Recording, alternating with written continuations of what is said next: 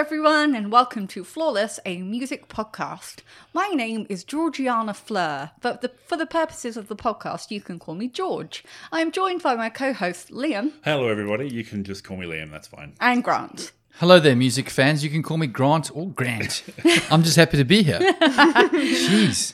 So each episode on Flawless, uh, one of the co-hosts or sometimes a guest will nominate an album that they think is flawless, but how, what that flawless means to them could be different. So we have to learn about that on each episode, which is quite exciting. Uh, I like to think about flow. I like to think about flow of tracks.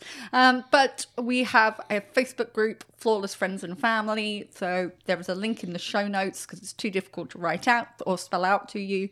And we are going to start announcing in advance which albums we are covering for are. our episodes. Oh, are we now? Which we have done for today's recording. so that is very exciting.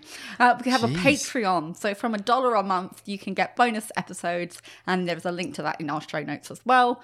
And Clubhouse, that new audio platform for all the cool kids. We have our own chat there where we chat about podcast episodes and about your flawless episodes on Tuesday nights, 8 p.m. Australian Eastern Standard Time. So if you go to Australian Music Industry, the club on Clubhouse, then you can find us. It's very exciting. And then you can follow all of the hosts too, which I highly recommend because we're awesome. Mm. But today we have a guest. And may you please introduce yourself? Yeah. Hi, I'm Ruby Barnsley. I'm an artist and a musician. I work a lot with photography, with video, with painting, and with music. I'm one half of Ethically Fraught with MJ O'Neill, and we do art pop, experimental art pop. There That's you go. awesome. MJ O'Neill, thank who you. previous guest MJ O'Neill. Yes. Previous guest indeed. People will remember. from such things as Sleater-Kinney. Yes. Yes, awesome. There we go. So, as you are our guest today, Ruby, uh, you have nominated an album that you think is flawless to this crowd. So, would you like to name that album for us? I would. It's Post by Björk.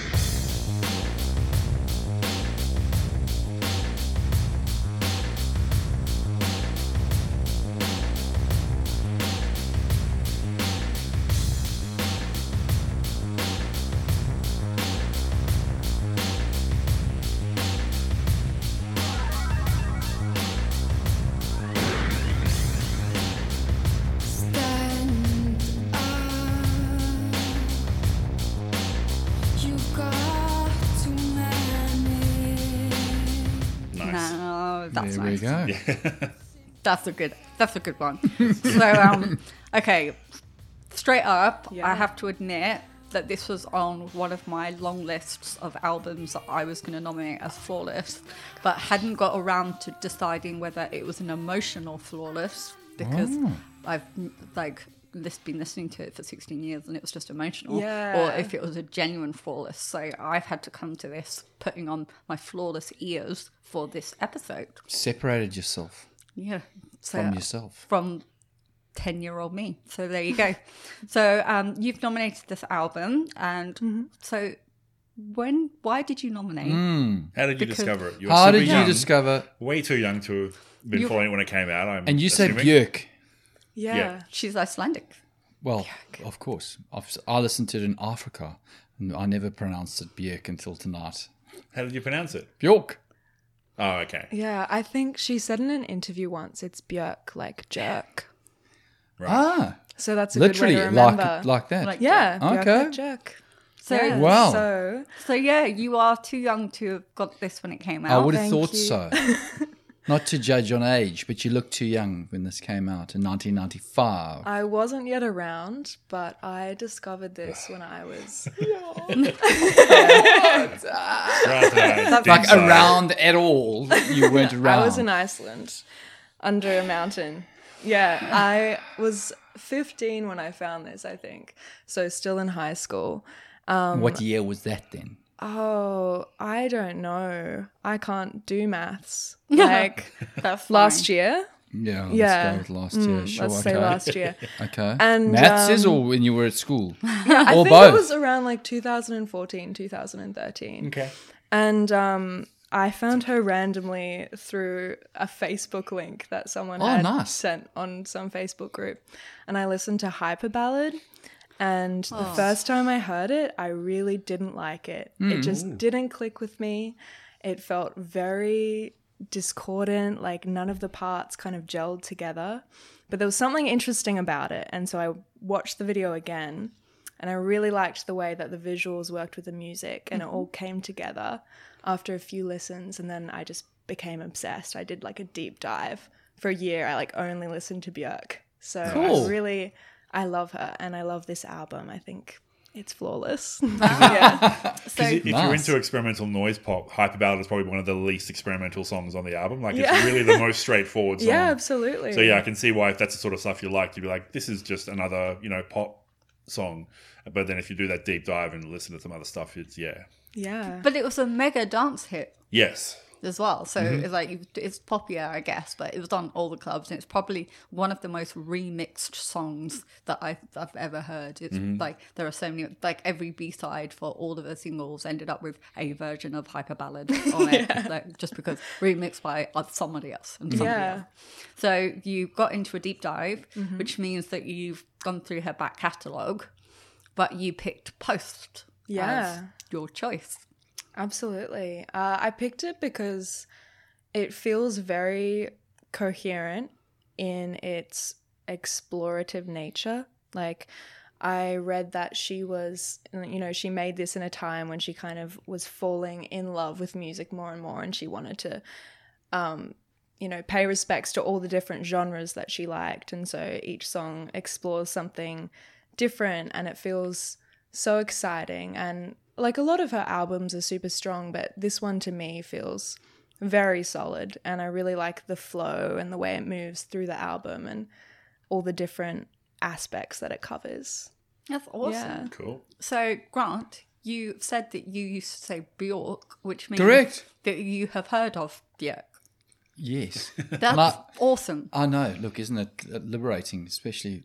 And I, um, I suppose I was around years before this album came out, and probably the um, my uh, enduring or everlasting memory of Björk now that it'll get I'll sink, sink into my mind is the swan dress Yes. that she wore She wore to an awards somewhere. ceremony. Yeah. And I just remember going, well, oh, look, that's an outfit.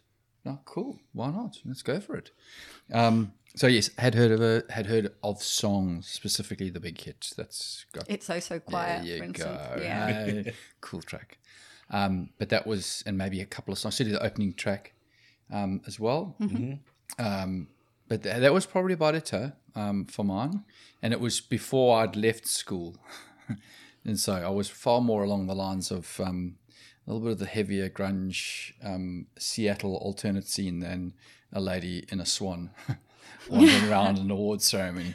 No disrespect. So yeah, refreshing to listen to. I'd never listened to it end to end, and and have done so. There you go. Yeah. Nice. Intriguing album. Yeah. And Liam, Yeah. you've obviously heard of her. I definitely have. Um, so this album came out just before I started getting into good music, as I describe it. Oh, Um, but so in, 90, in like 97, 98, when I was starting to get into music, this album was still everywhere. Like all the music videos were everywhere. It was still all over the radio. So I had never listened to the album in full, but as I'm going through it, I'm like, yeah, I know all these songs and I knew all the videos. Like I could just remember the videos off the top of my head, even probably more so than the songs sometimes. were you a big Rage watch, watcher? in that- Yeah, at the time? absolutely. Yeah, and they, and they were so iconic videos that every time someone was guest programming Rage, they were guaranteed to have one of these songs Okay. because the videos were all just amazing and so cool. Yeah. Um, to the extent that like, um, I miss you was like the last single, and I almost thought that was on the next album because I was like, it was, she released so many singles, but I was like, eventually she must one of these must have like kicked over into the next mm, album, but it didn't. It was all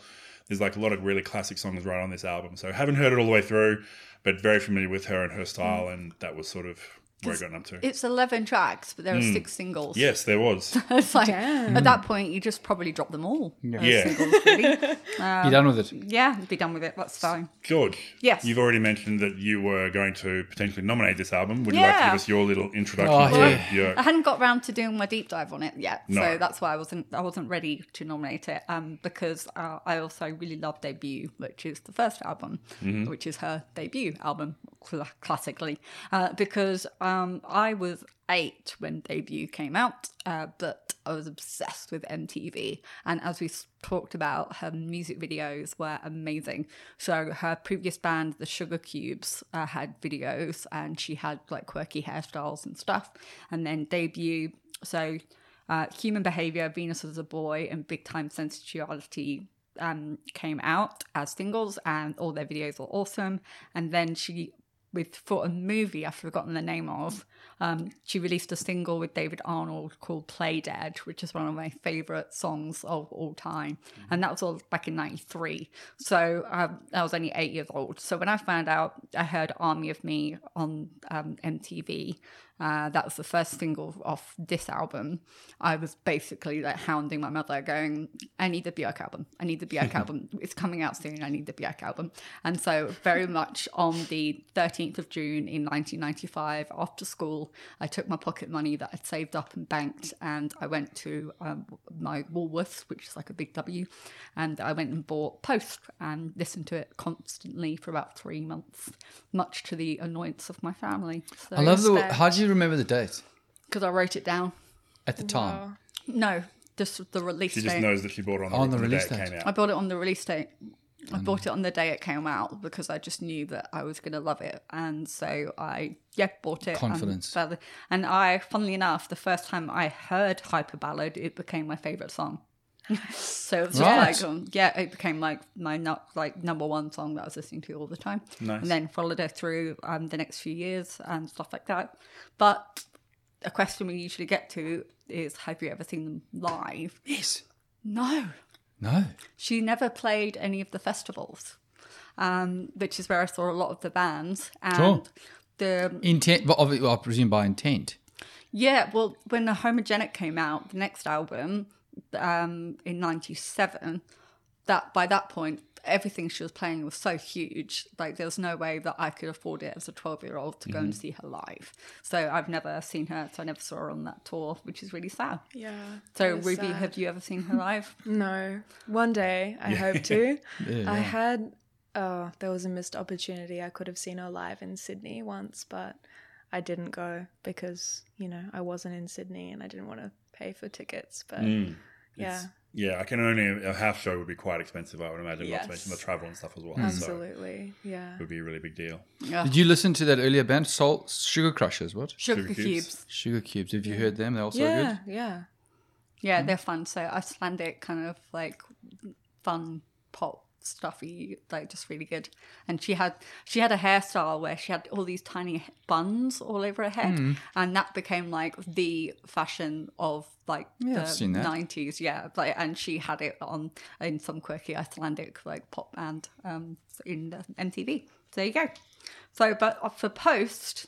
It opens with Army of Me. Yeah. Let's Mm. talk about that. Let's. Ruby, yeah. when you listen to this album, you put it on and you were unsure about Hyper Ballad, and it starts with Army of Me. What happened to you when you listened to that? Oh, I think I probably initially didn't like this song either, but now I love it. It's just it's so grimy and Yeah, powerful and yeah, it is. It's grimy. It's cool. I Just I very like it. driving and it just keeps you in the tension the whole way, but at the same time it's super catchy and super poppy and uh, I really like that nice balance of those two things married together. I, I find that's something really interesting with her and something that she does throughout this whole album. Because it's industrial. Yeah. Mm-hmm. But yeah. then, yeah, as you say, her vocals like go from whispery singing and talking and Mm-hmm. all sorts, and um, just like carries the obscure lyrics like really yeah, nicely. it does. And apparently, like the drum beat is "When the Levee Breaks" by Led Zeppelin, but sped up. Okay. Ah, yeah, Cool. so it's a sample. Yeah. That's nice. Because that would have come out like it's 95, so this is right around the time that Trent Reznor and Nine Inch Nails are about to make industrial rock like every like the thing. Like Yeah. it's not going to be that that outsider stuff anymore. Like people are going to be way more accepting of it. So yeah, I think yeah. she hit that r- song right at the right time. So just to go, the album very quickly went number two in Australia, number one of course in Iceland, number two in the UK, and went to number 32 in the US Billboard charts. And, number 10 in the Euro chart. Mm-hmm. Just 32 generic only. Euro. I would have thought gone high in the US, but And in the hottest 100, Oh So Quiet got number five, Army of Me got number 83, and then the next year in 96, Hyper Ballad got number 53. Which I think, because I think Hyper Ballad might have been on the compilation from 96, which is basically where I got all my indie music stuff. That compilation album, I just lived that album for the next three years. So I think that's where I might have heard it first. Yeah. So Army of Me were, got went to UK 10, Australia 35, US 21 event, and Iceland one, obviously, um, which is nice. You'd think Iceland would be like supporting them, uh, supporting her every time. Um, but yeah, as a first single, I think it was a really good choice, like to release the album. So you talked about the videos from the first album. Did Michel Gondry direct all or any of those as well? Because he directed most of the videos from this album. Um, I have I'm pointing at DVDs of an entire DVD of Björk, Björk's like videos that Michel Gondry has done. So Right. I don't know um, if it's Those ones in all of them, particular? but uh, I know it's quite quite a few, and they are really like catching, aren't they? They Yeah. are pieces of art. Yeah. Um, so it's one of the um, uh, producers. So Björk produced with also with Graham from 808 State, which is awesome, Tricky from Massive Attack, and Nellee Hooper, who does um, Smashing Pumpkins U2, but more relevantly does Baz Luhrmann. So has done like Baz, Baz Luhrmann soundtracks. So um, she and she worked with Hooper on debut as well. So you can kind of get those sounds, those big orchestral. There's a lot of strings and stuff like that. So uh, yes, I think that's pretty awesome. But there are seven different people credited with programming, Yeah. and there are 20 musicians and 11 different people in production and engineering. Wow. So that's this like was a this was not a couple of people walking No, to the studio no, and no. thrashing something out. No. This was a very crafted, very well thought out piece of material. Absolutely. Uh, did you know about her? Um, she had to run away to Spain after this album because she had a murder attempt, Yeah. which was so. so I hadn't heard about um, that. She had a stalker called Ricardo Lopez. Um, and he was obsessed with her and used to make all these videos about her and all this kind of stuff. And then um, she started dating Goldie, like this like kind of early grimy kind of uh, guy back in the UK. Um, so he mailed a letter bomb to her home in London, then filmed himself taking his own life, and the police found him four days later and managed to intercept the mail to stop her from getting this um, letter bomb. So she, her whole team, just wrapped her up and took her to Spain and hid her away for a period of time because she got really scared after how big that she was. So that was like a dangerous thing. So the Bjork stalker. Hmm. So I was thinking with Army of Me, I was trying to something was hanging in my head, and I figured out what it is today. So it's it's that stop messing with me, or you're really gonna I'm really gonna lose it, and you're gonna see something you really don't want to see, which is the theory behind Limp Bizkit's break stuff. Is like screw you. I don't want to. You know. I don't. It's, I don't know why this jumped into my head, but it, it's like Here we go. you, fuck you. Don't come near me. I'm gonna. I'm really gonna hurt you if you come at me. Except Fred Durst sounds like a child and this actually sounds scary. Like no one actually feels like, oh, I better be scared of Fred Durst if he's really going to No. come at me.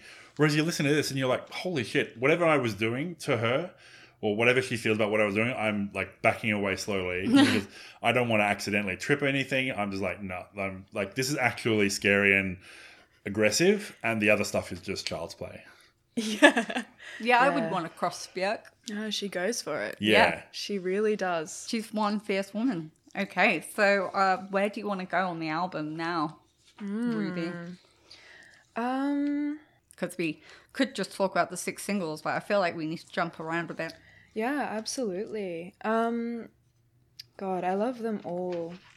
I think what's what's interesting to me if we go back to the production, I know that she actually produced uh, most of this herself when you consider um, the whole process of making the album. And I found that really amazing. Like, she went to the Bahamas and um, was very explorative in the way that she recorded parts. So I know that she did some songs, like, she would go outside with a really long lead on her microphone and, like, go by the ocean and sing. And then one track was recorded in like a bat cave as well. Nice. And then she brought all these recordings back to the studio and kind of had people jump on them again. Um, but That's another just song, epic. yeah. That, Yeah. that Just sounds so exactly cool, like yeah. something that I imagine she would do. I'm Absolutely. Yeah, that's, yeah. I'm Just- here standing here going, yeah, that makes sense. Yeah. that's, that's not that's not surprising. No yeah, questions. completely yeah. unsurprised. Continue. Yep. Yeah. yeah. Um I really, really love the track Isobel. Mm-hmm. Mm-hmm. I think that is just incredible. The rhythm when that first comes in is just unstoppable and so captivating and feels very eccentric but natural. Uh like you're yeah it kind of feels tied to the natural world very much mm-hmm. and i guess that's what it's about as well like her conveying a message of like going back to nature to people in the cities and yeah it's very cute as well Well, there's That's great. strings and horns, and Yeah. then yeah, the almost chanting drums. So I think Nice strings. makes yeah. it None and ours. no, no, I thought of- yeah. But there's mystical sounds. like, Yeah. very definitely. mystical Some of the orchestral stuff in the rest of the album is then fed through like a stomp or a pedal or whatever, whereas this is one of the ones that's just when it mm. sweeps, the, it just sweeps purely orchestral, which is really cool. Yeah But yeah, I love that big that big epic sweep in the chorus is amazing. And it has a lyric that I really love. Oh, so much.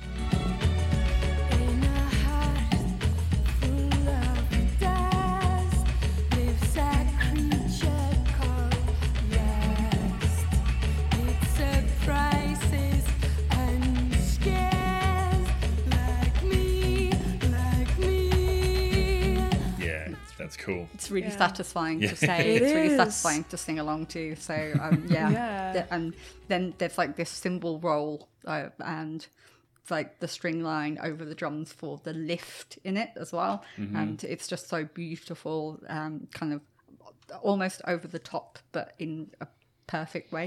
Yeah, So- I think in in other people's hands it might have been over the top, but in her, but that's just her. Like you just expect that from her. yeah And it's like it is like the forest is taking over, Yeah. isn't it? Like the forest is like coming back after talking about the um, in the Tower of Steel, nature t- targets a deal to raise wonderful hell. And, like yeah, another like lyrical thing of her Yeah. doing it. But yeah, there are choral yeahs, kind of yahs in the background. So the lyrics were co-written with someone. I'm going to get the pronunciation wrong, so I apologize for everybody. Sjón, who was a poet, and it was his very first time he'd ever written a song.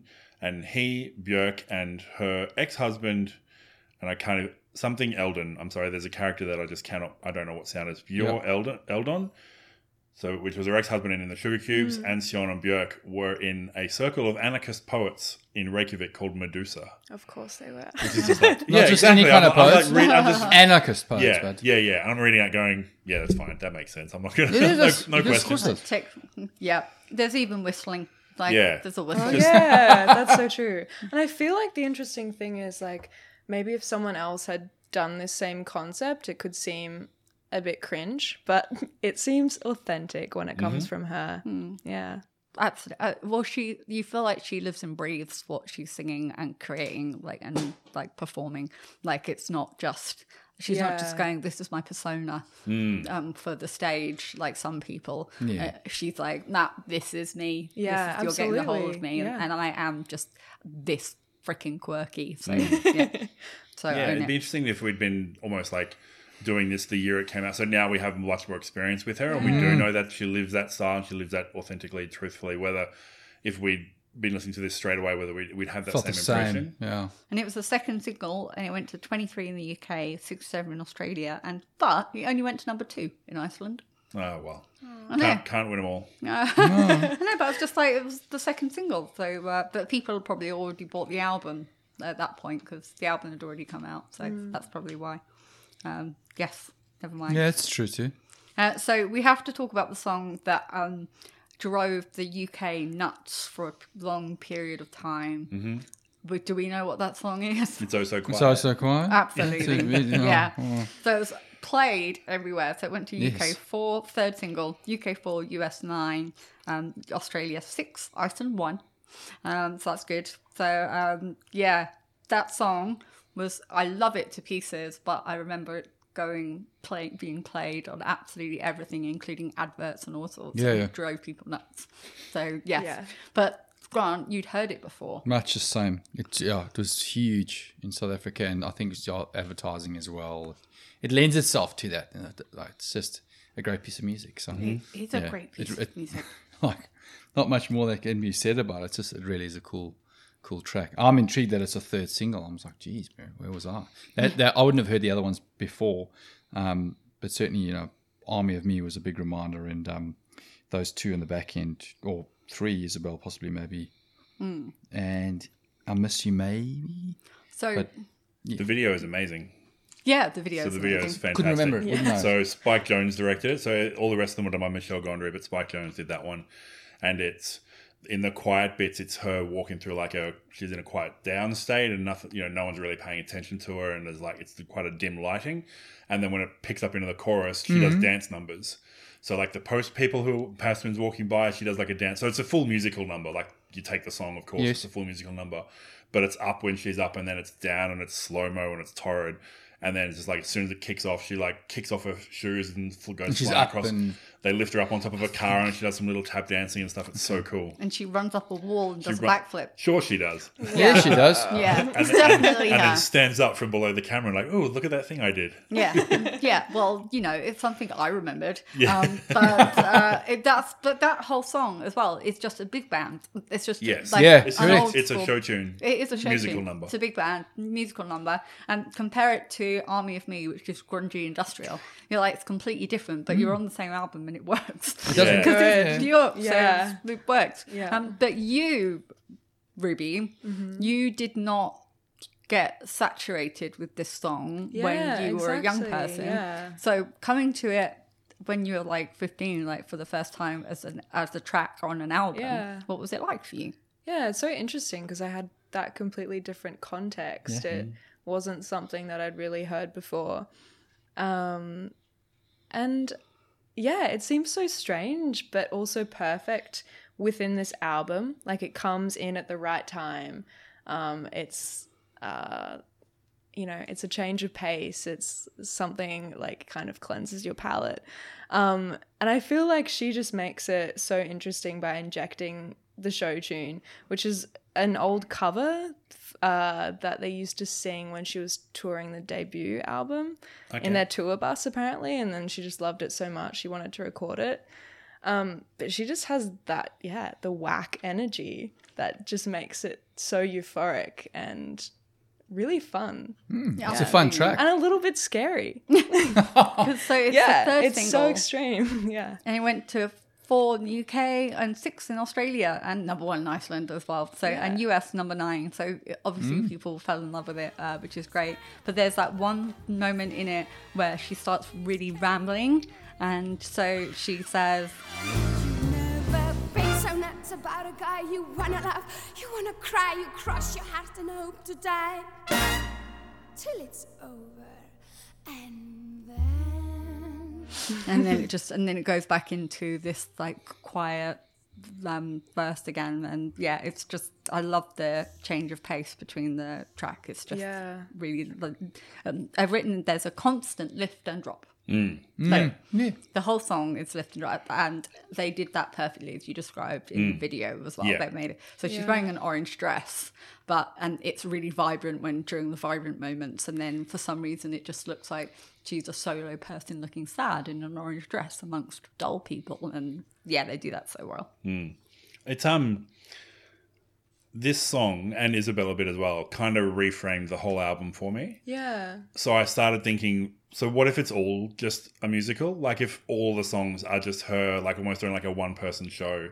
and they're all musical songs. Like it's all her dancing on a stage, and I think it works for a lot of the songs, even like the industrial ones. It's it could still just be her singing and singing a piece, and it's almost like a story. like it would like Army of Me is like a it's a chunk of a story. Probably wouldn't be the first song in a musical. It would be along the way where someone had been putting you under too much pressure or had been too aggressive towards you, and you were about to do that uh, revenge come back at them.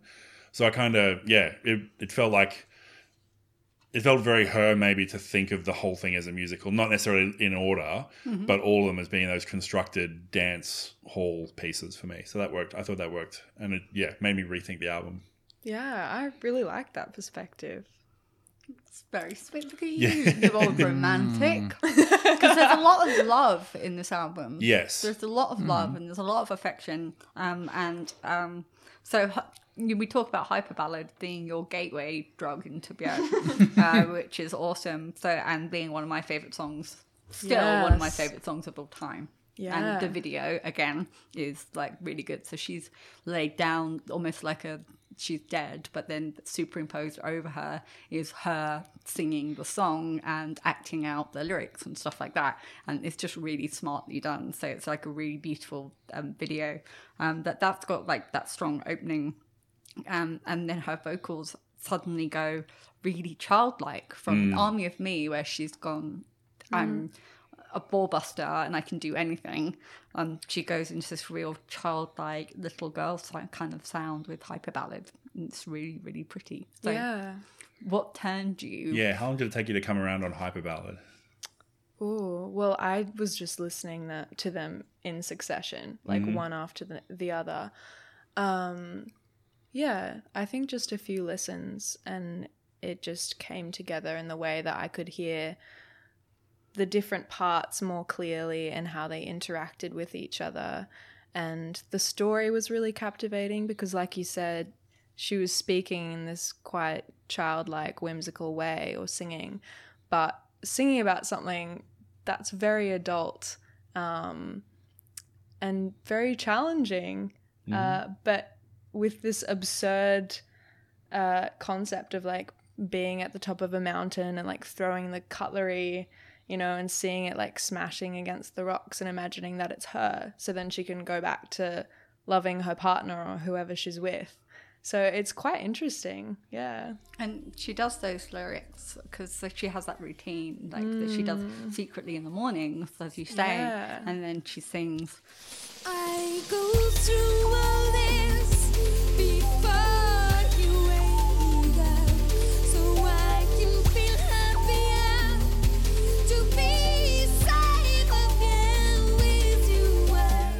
And I'd love it if somebody said that to me. just like it's like I do this, I do this special thing just so I can feel extra safe Yeah. in your arms or Thanks, what Jack. have you. Uh, but yeah, and she also says she pronounces here in that yeah kind of way, which I really.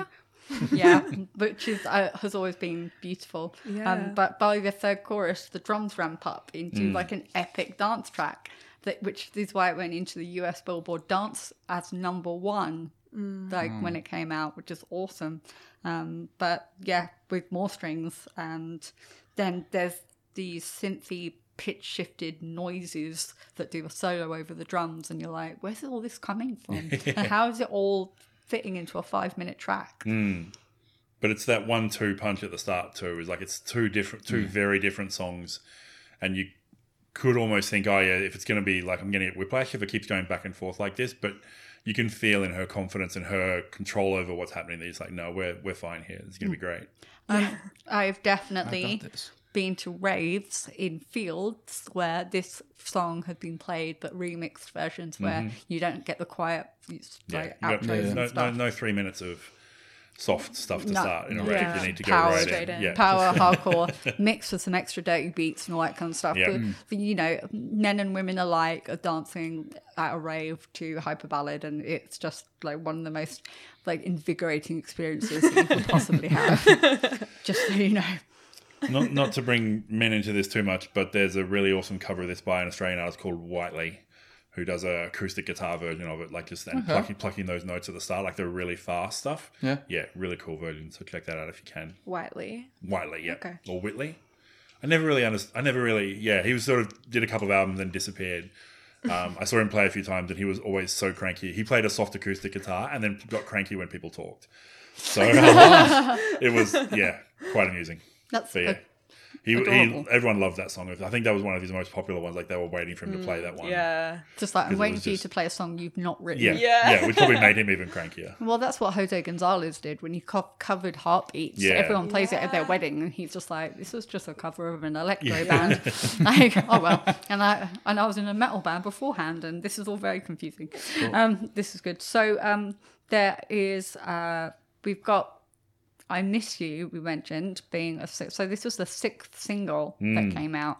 Um, and the drum beat, the the very beginning sounds almost like a typewriter, which Yeah. is a nice sound. Yeah. Um, but then with like organ comes in, there's an organ melody. So um, I really enjoy I Miss You. So that also went to U- US dance number one. So tell us, Ruby, how do you feel about I Miss You? But I haven't met you yet. Yeah. Yeah. Such a good Ah, line. cool. Oh, I wrote that Yeah. one down. I Oh, got you that wrote one. that? Oh, Mm, yeah, nice. but I haven't met you yet. Yes.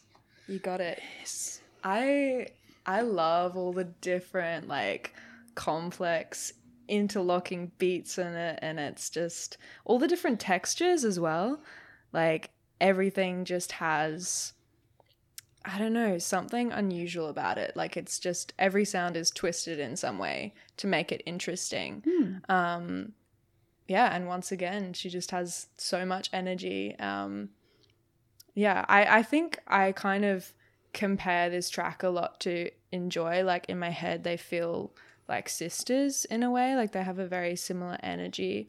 I Um, can, yeah, I can hear that. yeah, but I think they complement each other really well. Yeah. That's hmm. awesome. A lot Well, of, there's a lot of bongos in this. In Oh, yeah. I miss you. I love, Yeah. love the bongos in I it. love that. Bongo, It bongo, sounds- sure. It stops at the point, surprises like it stops at one point for just a bongo break, just, just a dance break for a, for a bit of bongos, and there's dueling trumpets, so it's not just one trumpet part; they're actually like layered over top of each other and going mm-hmm. at each other, and then mm-hmm. that all stops for like some trip hop stuff that Tricky obviously brought in and did a bit of, and then yeah, just all these lots of little parts that in anyone else's hands probably wouldn't fit together. But she's just such a master songwriter and crafter Yeah. that it, it all just works together really well. She's got an army as well and support her. Like, That's, the true. Yes, Like it's But not I, a I always, but I always three feel like with her, it's she finds the people who can bring her vision to what Sure. it's going to be. Like Yeah. I, th- I definitely feel like we've had other people where it's like a leader, but then the other people are doing really awesome stuff as well, but they're contributing the songwriting stuff. Whereas I feel this is always her is more just her, Mm-hmm. not just her, but it's definitely her vision. Absolutely. And again, at the very beginning of that drum breakdown, there's whistles. Mm-hmm. So you can imagine that you're at this big drum circle and somebody goes like whistles to start and it's like then the drums kick in. Mm-hmm. Like it's like your invitation to begin. And it's really great because her vocals go from really subtle into full power and then she mm. growls and Yeah. stuff and she's just going she does a full range mm-hmm. just in one song and um, it's got the cute um, lyrics I'm so impatient. I can't stand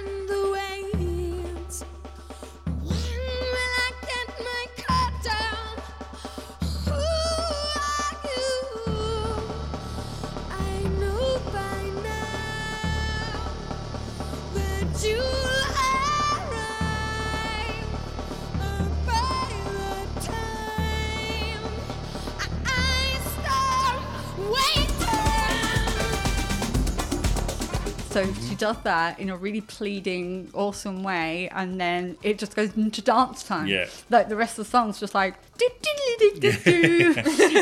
and you're like okay we're just dancing so she's pleaded now we're dancing and so you, you genuinely feel like she is missing somebody and has conveyed it well Like she knows what the relationship will be like when it happens, but Hmm. it's not like she hasn't even identified who that person is yet. Like it's there's still just just off in the distance. Grant, Yes. any double tick songs from you that we have not covered Oh, yet? Oh, look, I had to go, obviously, Army of Me as the double off the bat, and it's so quiet. Um, there are a lot of ticks sporadically around here. Mm-hmm. Um, and mostly the um, I Miss You, which I got the lyrics and the Congo drums and the trumpets as well. I had um, possibly maybe the other um, Yep, oh possibly, possibly maybe, maybe that's in between. single. Yeah. With that dial tone um, in the beginning Yeah. And backing vocals, and I need to write slower and clearer because it's disgusting. Organ. Organ and backing vocals, I've said in there. And I couldn't remember what specifically about it, but possibly maybe it's a good one for mine as well. When I was doing a, a proper deep dive listen, and I had like so I've been going listening for the last few weeks, um, it was the first time that I heard from I think it's from verse to chorus. There is a rainmaker does a little tinkle of a rainmaker, um, and then it goes into the drum drop, and then all those vinyl hisses and stuff like that. But it was the first time I literally noticed because I was doing the deep dive for the Yeah. podcast. So it's lovely. So possibly maybe has like it documents that stage of the relationship. So it's the start and then it goes up and then she's lost and it's mm, like um she's yeah, so she's all excited, but then she's so excited and then wondering where the commitment and the love is actually gonna be reciprocated. And then by the end she's finished, she's out of it again. So it's like one verse and chorus of It's Oh So Quiet. But completely inverted the emotions. Like it's oh so quiet. You always feel like she's excited. It doesn't matter if it's ending. She's excited to have done it. Whereas this one, it's like I've gone on this journey with you, and maybe it actually hurt mm. me more than was worth actually doing. Yeah. So it's just like the same themes, but just completely inverted the style of music and the mm-hmm. the, the yeah the lyrics and everything. Yeah, you're she- so right. Yeah. Because she goes from singing possibly, maybe, probably love at the very beginning, and then halfway through, when she's having this change of heart, she is going, oh, like since we broke up section, she's just saying possibly, maybe, possibly, maybe. So she's dropped the probably love now. And so, Yeah. yeah, so this is her journey going. I started from going, I'm in love with you, to going, no, you're out of my life. Just, yeah. Sorry you're just you. a possibly, maybe now. Yeah, I really like the arc of the storyline in that song. Mm. It's good. Yeah, but it has a line which I love because um, it's how I feel about my current partner. Um, as much as I definitely enjoy solitude, I wouldn't mind perhaps spending little time with you sometimes. yeah, And so I'm just like, I like being alone, but also I'm like, for you, maybe Yeah. I'll Which is a- possibly get some time. so very Yeah. Björk thing to say. Like 100 percent on board with isolation. I don't want to be around anyone. I'm perfectly happy being completely alone, except you. Maybe, please, could you just help me out a little bit? Yeah. Um, yeah, and I'm going to write an entire song, but then no, we broke up. Yeah. So So it, it's actually about a real relationship that she had with Stéphane Sednaoui. That's- Again, sorry, every- sorry, everybody. Um, yeah, so it's it documents like their real relationship that they had. she is like weirdly autobiographical for Mm-hmm. somebody who where it sounds Dadaist almost Yeah. in like the lyrics. So you could imagine that she's just writing fantastical things and just putting things together, but like, they are all genuine stories. I I get the impression. So um, yes, it's beautifully lovely. Um, but we have um, a duo at the end of this is where it was perfect for me growing up you know back back when i was young ruby um, if you put a cd on you couldn't just pick the tracks you wanted on a playlist You- Compact disc. Oh, yes, you had to just play the CD from start to finish. So at bedtime, when I was 10, it was great to put it on. So I've got, I'm I'm starting with Army of Me and I'm working my way through, and I've got all sorts of like songs lifting me and dropping me and stuff like that. But then she does Cover Me and Headphones at the very end of the CD, which are perfect for me to go to sleep to. Yes, Mm-hmm. I've definitely done that as well. Nice. Yeah, Yeah. twinning. Twins. Yes. It's like a guided meditation almost, but a lot better. Yeah. She, yeah, headphones and cover me do feel like twins. They do. They feel like they are. She needed to put two little closing numbers Hmm. on, but they don't like conflict. They partner. Yeah, absolutely. So she has in Cover Me. There's a harp. Mm-hmm. So it's her and a harp, and she's whispering. Then it's almost like it's secrets. Harp. Yes. Question mark. Thank you. Good. So there's a harp. Why not? Let's get to track 10. We've had big band, we've had everything and whistles. Let's have a harp. So we get to track 10. Um, and the vocal effects feel like um, she's put her hands around the microphone and she's whispering into it Mm-hmm. in order to get that kind of mm. effect. Like there's not, ASMR. there's no pedal that makes you get that effect. It literally feels like she's having like this really intimate moment with the microphone and singing. I'm going hunting for mysteries. Cover me. Mm. Like it's just really cute how she's doing it. So mm. um, and it, just before she goes into headphones, which is the closing number. So Yeah. so you like those two as finishers? I do like them. Sometimes I think it's interesting to finish on such a subdued note, but I think it really works with the rest of the album. And it it does, like you said earlier, reframe things in a way, like in the way that um, It's Oh So Quiet does. It kind of gives another layer of dynamics to the whole thing where, yeah, she has these tracks with a lot of space and sparsity, but they still feel quite full and rich at the same time.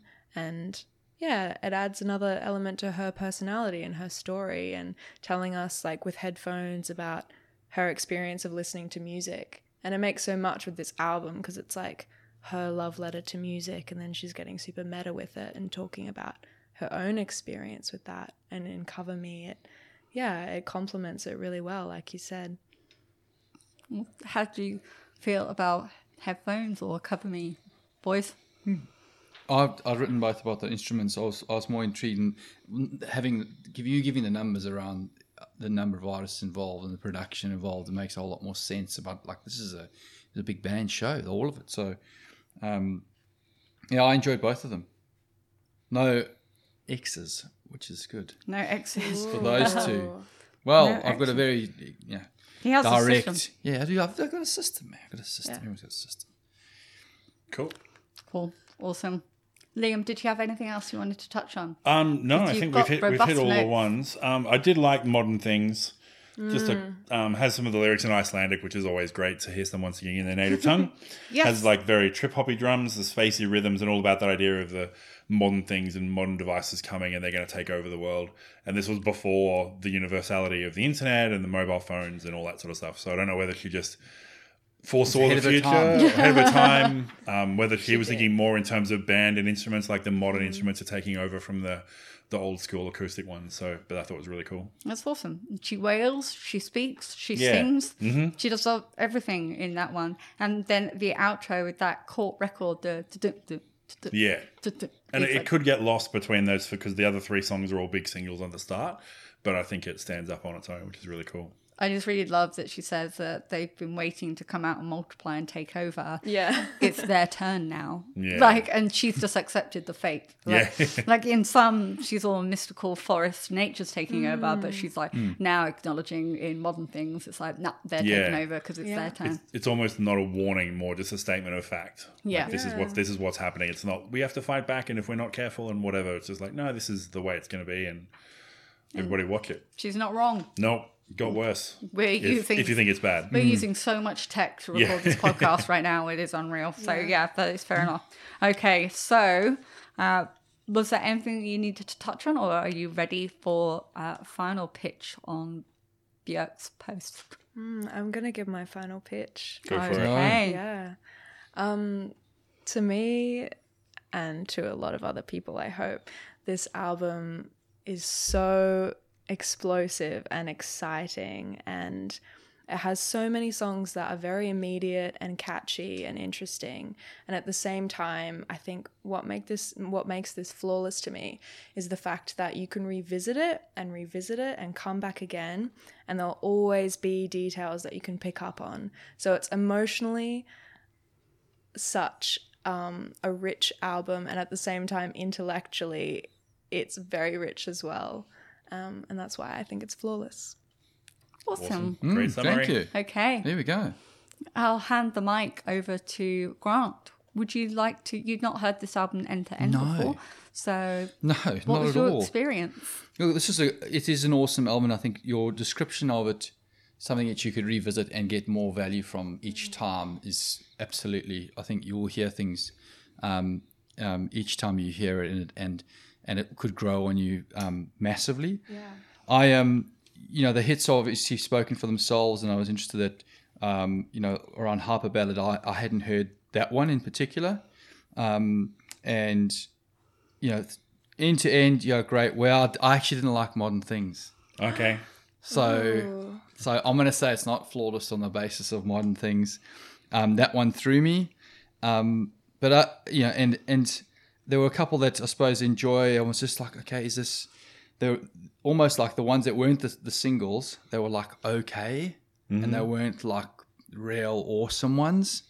Um, so I'm going to say it's a no for me on the primary basis of modern things. If it wasn't in there, I probably would have said yes. I could have gone with it, but Modern Things dropped me. So interesting, you guys liked it. And, But and thank you, it was a great listen.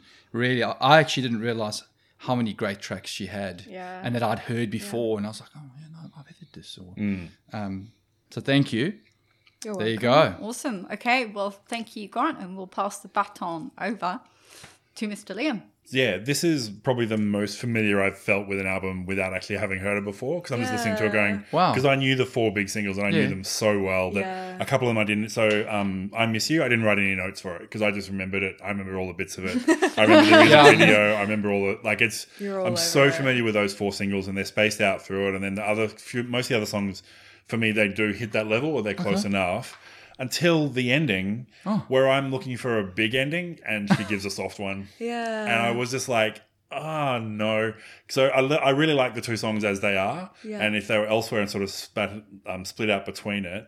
But yeah, I, and then I framed it in my head when I was thinking about them turning into a show tune and an actual musical, and I was like, well, now it's worse because you end a musical on, on a big number, you don't end it on Yeah. the soft one. So Oh, so you even Uh, tried, not- Boo. I, I even You tried- really I find tried. that Carousel set, ends it on a very solemn number. Okay, I don't And know that's that many Rodgers and musicals, but Hammerstein. the ones that I know, they all end on a big number, a banger. Not, a, not a soft one. So even reframing it that way didn't help me get across the line. So I just think those last two, I did, yeah, I was, ho- and especially when it was like the last one was nearly six minutes, and I was like, cool, that can be like a soft start into a big And orchestral explosion build. at the end, and then it kind of didn't. I was left a little flat, and I thought if I was listening to it on repeat a lot. I would probably go past "I Miss You" and then skip forward to the start of the album again Yeah, because the album okay. punches in really, really well. So Yeah. I, I'm the same as Grant. I loved it. Felt really familiar, and I'm glad Yeah. that it was as good as everyone else says that it is. But I couldn't Yeah. give it flawless. For sure. George, You, final- you final and your thoughts? endings, bud. Final My thoughts. the endings. It's, He's I'm- a I'm- tough guy I'm to get across at the end. Yeah. Final Uh, thoughts and a thumbs track. up and a thumbs or a thumbs down. Okay, so final thoughts. Um, I was uh, attempt like attempting this uh, with trepidation because I was thinking I wanted to nominate it myself, but was it going to be an emotional nomination? Yeah. and not uh, an actual like formed musical nomination. Um, so I had to be really like cautious with myself listening because uh, otherwise I'd just be like, yeah, of course it's flawless. Um, so uh, yeah, so I had to listen to it, and I've been listening to it, and it's been again, as you say, new things keep arriving to Mm. me. Like I was just like, where did that rainmaker come from? Like sure. well, that's new. Um, like that, wasn't that there. wasn't that wasn't on the CD I bought in. in '95. Yeah. yeah, and I still have that CD, and uh, the um, booklet for it is completely torn and like you know threadbare, basically from like me pouring through it to play with when I was like 10 and up and onwards. Um, so listening back to it, I think I went through every song and I went through them really additionally critically because I was trying not to be emotional. Yeah. And I just started becoming more attached to the musicianship and more attached to the production and more attached to the engineering and the flow made me happier and happier so unlike liam i had this soft memory of ending quietly and going to sleep Yeah. and thinking but i was Like like Ruby. yeah, which is Twinsies. awesome. But um, listening back, I was like, actually, this is exactly where she wants to put you.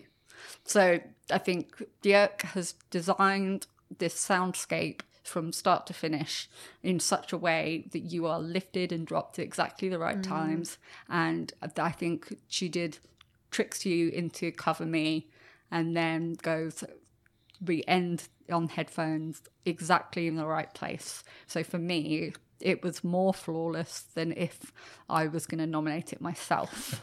So thank flawless. you, Ruby. It's got. And they they may not have agreed, but it's an extra flawless from me. So thank you so much Yay. for nominating that album. And we have to thank somebody else hmm. The listeners, of course. So thank you for everyone listening to the podcast. Um, we have Facebook, Twitter, and Instagram. We are at Flawless AMP on all of those. So you can join the conversation, like a post, you can give us shit or give us a rating. Every little bit helps to find more music lovers like you because you just listened. Or you know what? Just tell a friend. That would be awesome. Be awesome. And join our Patreon. It's in the show notes. You can just click on it there. Thank you again for listening to this epically awesome podcast, and we will see you next time.